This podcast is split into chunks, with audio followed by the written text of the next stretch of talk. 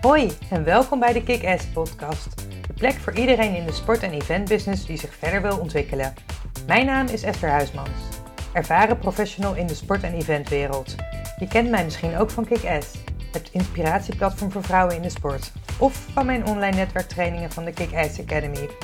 In deze podcast deel ik mijn tips en ervaringen en maak ik je deelgenoot van de weg die ik als ondernemer aan het afleggen ben.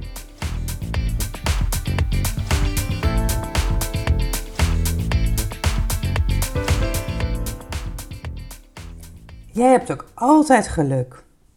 En ja, ik heb geluk.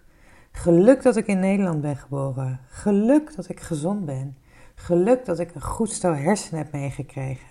En misschien zelfs geluk met mijn Nederlandse achternaam. En dat weet ik niet, want ik heb de andere kant niet ervaren. Zelf ben ik een mix. Ehm, mijn vader die, um, was uh, eh, 100% Nederlands. En mijn moeder die is opgegroeid op Aruba en die is half Chinees, half Surinaams. Ik vind het zelf een hele mooie mix en ik ben ontzettend blij met wat ik uh, uh, heb meegekregen eigenlijk van huis uit. En zelf kreeg ik ooit een brief toen ik uh, aan het studeren was aan de allochtone bevolking van Rotterdam. Inmiddels benoemen we de, de naamstelling niet meer allochtoon, maar persoon met migratieachtergrond. Maar ja, ik kreeg dus die brief binnen. Ik moest heel erg lachen, want ik ben echt opgegroeid in het toch wel witte Wassenaar. Hockey gezeten, op een van de meest kakscholen van, uh, van Nederland gezeten. En uh, toen ik deze brief kreeg, moest ik lachen. Maar ja, het, was in, het is in principe wel zo. Um, en het woord allochtoon heeft, heeft een uh, toch wat negatieve connotatie. En dat is ook de reden dat ze ervan gemaakt hebben met persoon met migratieachtergrond. Um, maar ik voelde me dus geen allochtoon. En volgens de betekenis ben ik dat wel. En ja, misschien heb ik dan geluk gehad met mijn Nederlandse achternaam. Alhoewel ik die van mijn moeder veel bijzonderder vind. Zij heet Ho Kang Yu, de Chinese achternaam. En ja, ik weet niet als ik bijvoorbeeld met die naam was gaan solliciteren of dat tot andere dingen had geleid. Ik ben er juist ontzettend trots op dat ik die uh, mix ben. En ik ben er ook dankbaar voor. Want uh, het heeft mij ontzettend veel gebracht. En ik heb daardoor ja, vanuit mijn jeugd al zoveel meegekregen. En waarschijnlijk is dat ook waarom ik me eigenlijk overal wel thuis voel. Omdat ik die mix van van alles heb meegekregen. Ja, met welke achternaam dat dan is. Voor mij is het niet echt een issue. Maar ik besef wel dat dat misschien voor anderen wel um, het geval kan zijn. Maar om weer to the point te komen over um, het onderwerp van deze podcast. Ja, ik heb dus inderdaad geluk met waar mijn wieg heeft gestaan. Want hierdoor heb ik, en jij als luisteraar ook, meer kansen dan een heel groot deel van de wereldbevolking. Wij hebben de luxe dat we ons niet dagelijks druk over hoeven te maken over schoon drinkwater of over eten. We hebben de mogelijkheid om onszelf te ontwikkelen, om onszelf te ontplooien. En wij als vrouwen kunnen gewoon naar school en studeren zonder problemen. Maar ja, dat is misschien een uh, onderwerp voor een andere podcast. Want waar het mij over gaat, ik wil het daar in deze podcast niet over hebben. Waar ik het dan wel over wil hebben, is een opmerking die ik uh, best regelmatig krijg. Van, oh, dat heb jij weer geflikt. Je hebt ook altijd geluk. Of, oh, zit je weer lekker vooraan bij zo'n mooi evenement? Ben je er weer bij? Um, en ik moet lachen, want met een vriendin van mij, wij werken allebei al jaren in de sportevenementen. En uh, dan zijn we keihard aan het werken en dan krijg je van die opmerkingen: Oh, dat heb je weer goed geregeld voor jezelf. Of als wij uh, in uh, een of ander jurkje bij een EK staan, zo hard aan het werk, dat ik denk: Ja, hoe dan? Wij betalen eigenlijk al jaren, wij, wij volgen het Nederlandse elftal al jaren en gaan naar alle wedstrijden. En dan betalen we gewoon uit eigen zak, zijn we niet aan het werk, maar dan krijg je dat soort opmerkingen. Ook dat is weer een, een, een ander verhaal. Maar um, ja, dat is waar ik het over wil hebben. Want geluk is iets wat je in mijn ogen, wat geen toeval is, wat je in mijn ogen afdwingt. En ik kreeg op een gegeven moment een, uh, een kaart voor ogen en er stond op geluk met een T daarachter. Van geluk naar gelukt. En mensen hebben vaak de neiging om alleen maar te zien wat er, uh, wat er wel is en niet te zien wat er gedaan moet worden om iets voor elkaar te krijgen. En ja, ik heb misschien geluk gehad met bepaalde beslissingen, met um, um, mijn kansen die ik heb gekregen in de sportwereld. Maar dat is ook omdat ik er echt achteraan ben gegaan. Dat ik ook keihard heb gewerkt om mezelf te bewijzen, om dat te laten zien. Mijn eerste baan in de sport bijvoorbeeld, ja, daar heb ik het geluk gehad dat ik uh, aangenomen werd. Maar ik heb daar zelf een open sollicitatiebrief voor gestuurd. Ik heb zelf heel lang gewacht tot er duidelijkheid was. Ik heb nog een keer een brief gestuurd om te vragen: oké, wat is de stand van zaken na mijn eerste gesprek? Want het duurde even en ze wisten op dat moment nog niet hoe en wat. En ik heb mezelf bewezen. Ik was ook als vrijwilliger aan de slag geweest. Dus dat zijn allemaal dingen die mij hebben geholpen om dat geluk misschien verder te creëren. En een ander voorbeeld wat ik wil aangeven is het WK in Brazilië bijvoorbeeld. Mijn, uh, ik weet dat ik met een collega toen aan het werk was en we waren echt weer nou ja, onmogelijke tijden aan het werk. En hij kreeg ook altijd die opmerking: Zo, je bent ook overal bij. En, hij was echt, um, ik was daar verantwoordelijk voor signage. En hij was een van degenen die echt de uitvoering deed. Dus ja, echt het, het pittige werk. En toen was er een keer iemand die tegen hem had gezegd: Ja, je hebt ook altijd mazzel dat je overal erbij mag zijn. Toen zei hij: Nou, kom een keertje meewerken dan. Vind je dat niet leuk? Gaan we dat samen doen? Nou, deze man had na één dag had hij, wel, had hij zich alweer teruggetrokken, want het was gewoon te pittig. En mensen beseffen vaak niet wat er aan de achterkant, of zou ik maar zeggen, de onderkant van de ijsberg allemaal is, om daadwerkelijk tot dit punt te komen. Bij sommige toernooien moest ik wel 20 uur per dag werken. De dag voor de opening uh, openingswedstrijd, reed ik om drie uur s'nachts naar huis door, uh, door Sao Paulo. En dan moest ik drie kwartier rijden. En ik zat aan de telefoon met het hoofdkantoor. Nou ja, dat is helemaal niet normaal. Maar mensen beseffen vaak niet wat erbij komt kijken. En wat je moet opofferen misschien wel. Wat je moet doen en wat je moet laten om daartoe te komen. Um, ik ben maanden achter elkaar van huis geweest. Ik heb periodes gehad dat ik geen tijd had om normaal te eten. En ik hoef absoluut geen medelijden, want ik heb daar zelf bewust voor gekozen. En ik vond het ook waanzinnig leuk. Nou, dit soort momenten misschien wat minder. Maar ik vond het waanzinnig leuk om aan dit soort projecten mee te werken. Ik vind het nog steeds heel erg leuk. Maar mensen zien dus vaak alleen het topje van de ijsberg. Maar wat je ervoor moet doen of laten, zien ze eigenlijk niet. En dan moet ik ook denken aan een interview wat ik had met uh, een van de eerste interviews die ik had met uh, Leonie Blokhuis. Zij is de oprichter van Flow Sports en um, zij uh, gaf aan hoe het bij haar was gegaan toen zij in Sochi ging werken voor de winterspelen. En ik, ik uh, citeer eventjes, uh, want dat is wat makkelijker hierin. En zij zegt hierover namelijk: Geluk dwing je af, is een quote die ik vaak gebruik. In 2014 wilde ik graag bij het Holland Heinekenhuis werken. Dat was voor mij de meest originele en goedkope manier om bij de Olympische Spelen aanwezig te zijn. En ik kon ook nog eens aan mijn netwerk werken. In eerste instantie stond ik op de twijfellijst, maar ze zagen mijn gedrevenheid en hebben voor mij een functie gecreëerd. Ik mocht dus naar Sochi en kreeg opmerkingen als: Jij hebt altijd ook zoveel geluk. Dus ik reageerde met de vraag of hen dit dan ook tof had geleken. Natuurlijk was het antwoord. Dus ik vroeg: Maar heb je dan ook gesolliciteerd? En het antwoord was dan: Nee. Mijn reactie was: Hoe kun je dan zeggen dat ik altijd geluk heb? Je moet wel een stap zetten om iets te kunnen bereiken. Je moet het wel gewoon doen. En inmiddels um, heeft um, uh, Leonie is natuurlijk al een aantal jaar werkzaam in, uh, in het vrouwenvoetbal. Ze heeft Flowsports opgezet. En ja, ze heeft misschien geluk gehad met de prestaties van de Oranje Leeuwin in de afgelopen jaren. Maar zij heeft keihard gewerkt, ontzettend veel risico's genomen. En ze heeft doorgezet, ze heeft iets opgezet überhaupt, waar bijna niemand haar in eerste instantie serieus nam. Ze heeft jaren geïnvesteerd en nu plukt ze daar de vruchten van.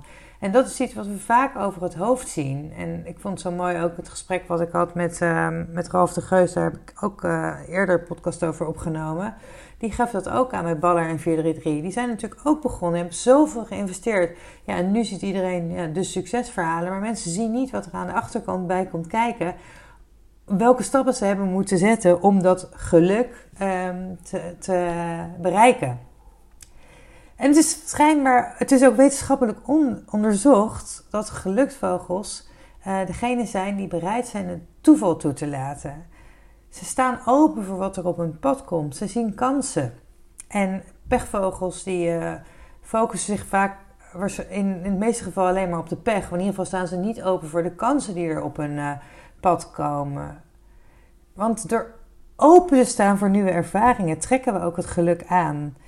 Ehm, we hebben vaak zoveel routines in ons leven dat we bepaalde kansen niet eens meer zien. En daardoor wordt een soort van self-fulfilling prophecy. Het leven wordt voorspelbaar en we zien echt niet meer wat er voor moois er op ons pad komt. En als je daarvoor open staat, ja, dan, uh, dan komt er ook veel meer voorbij. En uh, wat hierbij ook als tip wordt gegeven, ja, nieuwe ervaringen, die, dat zijn degene, de ervaringen die ons gelukkig maken. En juist in deze tijd is dat heel erg van toepassing, waarin alles verandert, waar we heel veel dingen niet meer konden zoals we die misschien gewend waren om te doen. En dan kan je zeggen, nou ja, het kan allemaal niet meer. Maar je kan ook kijken, ja, maar wat kan je nu wel nog doen? En dat is iets wat ik sowieso altijd in me heb. Ik ben wel altijd op zoek naar avontuur. Maar ik heb juist in deze afgelopen twee jaar ontzettend veel nieuws ontdekt. Nieuws over mezelf, maar ook allerlei andere dingen gaan doen um, dan normaal gesproken. Juist omdat bepaalde dingen niet konden. Um, ik heb er eerder ook een podcast over opgenomen, podcast 13, naar aanleiding van een gesprek wat ik met um, rond uit de nieuw had met iemand. Die vroeg toen ook, die, die besefte ook van, oh shit, ik heb gewoon een periode stilgestaan. Terwijl ja, ik dus ben doorgegaan met ontdekken. Um, en nieuwe dingen zorgen er ook voor dat je brein dopamine aanmaakt. En daardoor leer je sneller, onthoud je makkelijker. En dat is ook de reden dat je er meer uh, plezier aan beleeft. Um, bij dingen die wat meer standaard zijn, uh, die je op de automatische piloot doet, ja, dat, dat, dat gaat dan automatisch van, oh ja, there, done that. En dat is misschien maar goed ook, want je kunt ook niet met alles, um, met, al, met alle prikkels op een zo goed mogelijke manier uh, omgaan. Er zijn soms te veel prikkels, te veel om over na te denken. Dus soms is het ook efficiënt om dingen op de automatische piloot te doen. Alleen daardoor halen we er wel minder um, plezier uit. Maar nieuwe dingen doen helpt ook echt om, uh, om nieuwe neurologische paden aan te leggen. Let er maar zelf eens op hoeveel je op routine doet. En, um, en het is ook heel leuk om daarmee te gaan experimenteren. Wij moesten bijvoorbeeld bij de eerste eh, training die ik ooit bij NLP deed, toen was de bedoeling dat we bij elke pauze op een andere plek gingen zitten. Wij mensen zijn zulke gewoontedieren dat wij gewoon een vaste plek uh, uitkiezen. En als je vier dagen training hebt, pak je elke dag pak je gewoon dezelfde plek. Nou, en daar moesten we dat op een andere manier. Dus je kwam naast iemand anders te zitten. Je keek, je keek naar het podium op een andere manier. Nou, dat alleen al is al een soort van um, ja, andere manier van kijken. Wat we toen ook meekregen van ja, gelopen is op een andere weg naar huis. Ik weet dat ik in, um, in Baku, daar zat ik uh, net daarna, in uh, Azerbeidzjan voor de Europese Spelen. En daar moest ik, uh, nou wat was het, 20 minuutjes naar huis lopen. En, en dan nam ik op een gegeven moment, denk ik, oh ja, vandaag ga ik doen welke stoplicht gaat op groen. En dan pakte ik die weg. En soms deed ik uh, altijd links, rechts, links, rechts, links, rechts. Nou ja, voor zover dat kon natuurlijk. Voordat je de...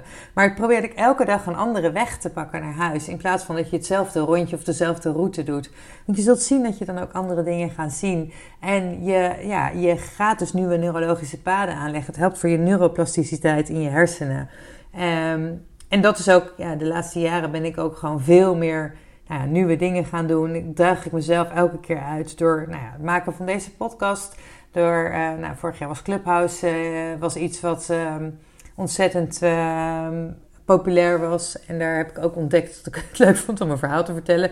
Dus misschien uh, nou ja, daardoor nog meer gestimuleerd om hiermee verder aan de slag te gaan.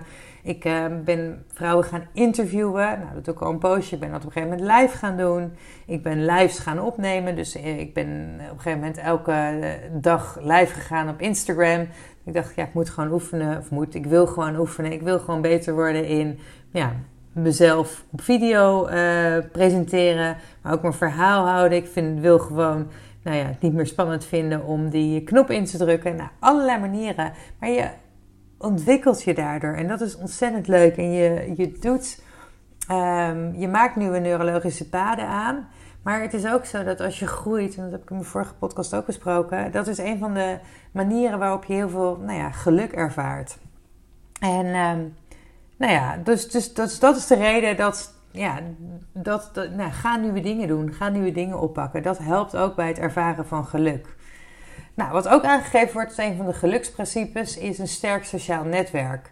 En ik moest er wel om lachen toen ik dat teruglas. Um, want ja, dat is bij mij ook geen toeval. En dus niet voor niks dat ik mijn netwerktraining Connecting with Confidence heb gemaakt.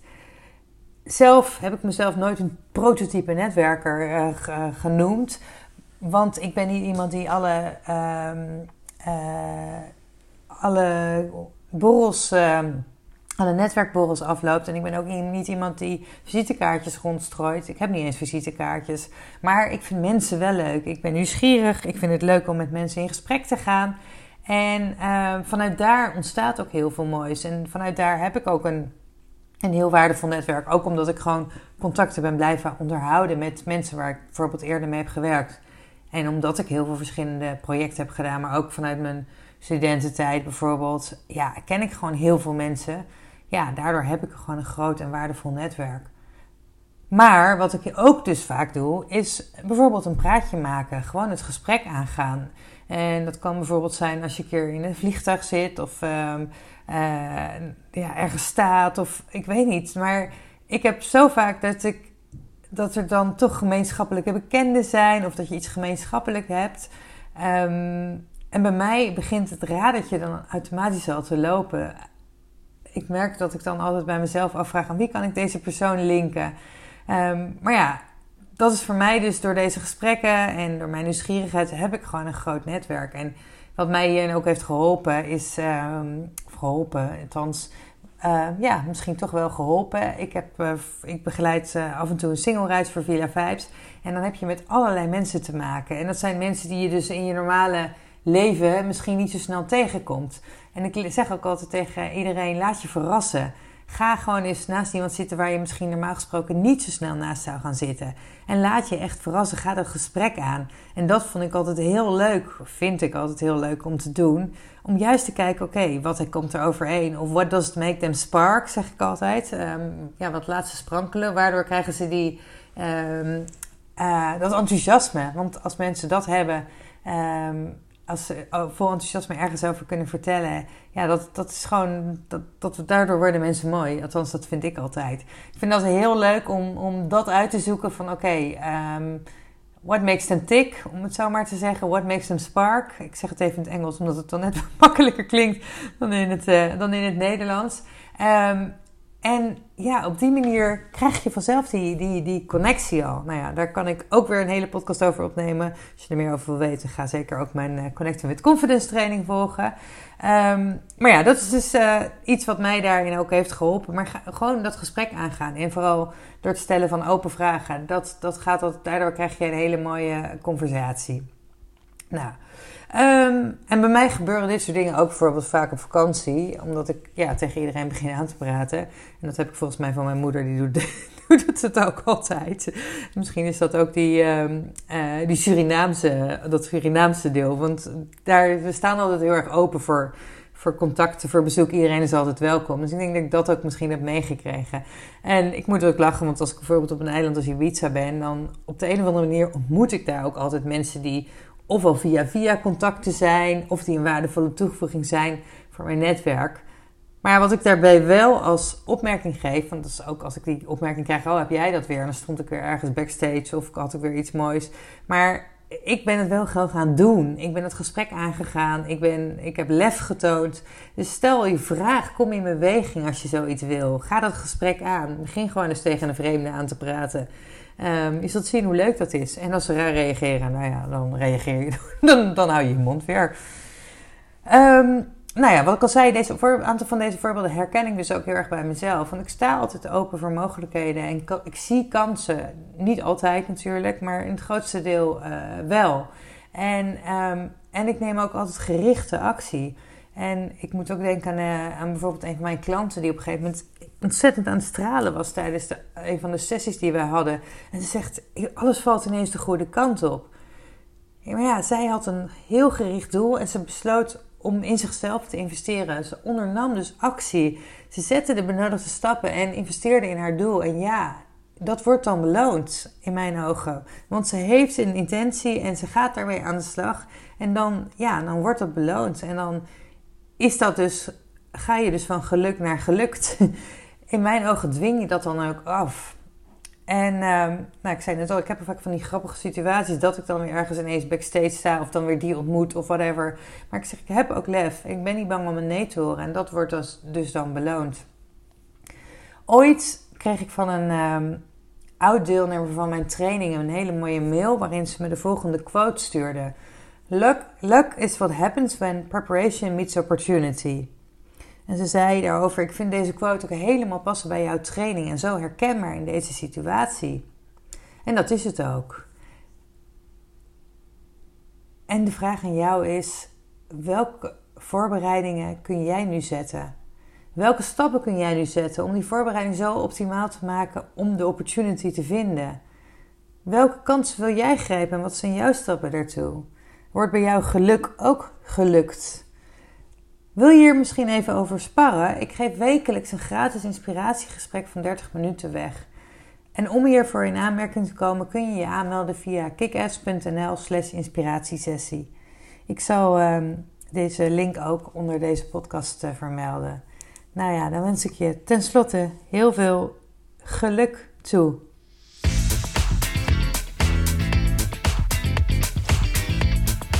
Dit was de aflevering van vandaag. Heel erg bedankt voor het luisteren. Vond je deze aflevering waardevol? Dan zou het heel fijn zijn als je een review wilt achterlaten op iTunes of op Spotify. Tot de volgende keer!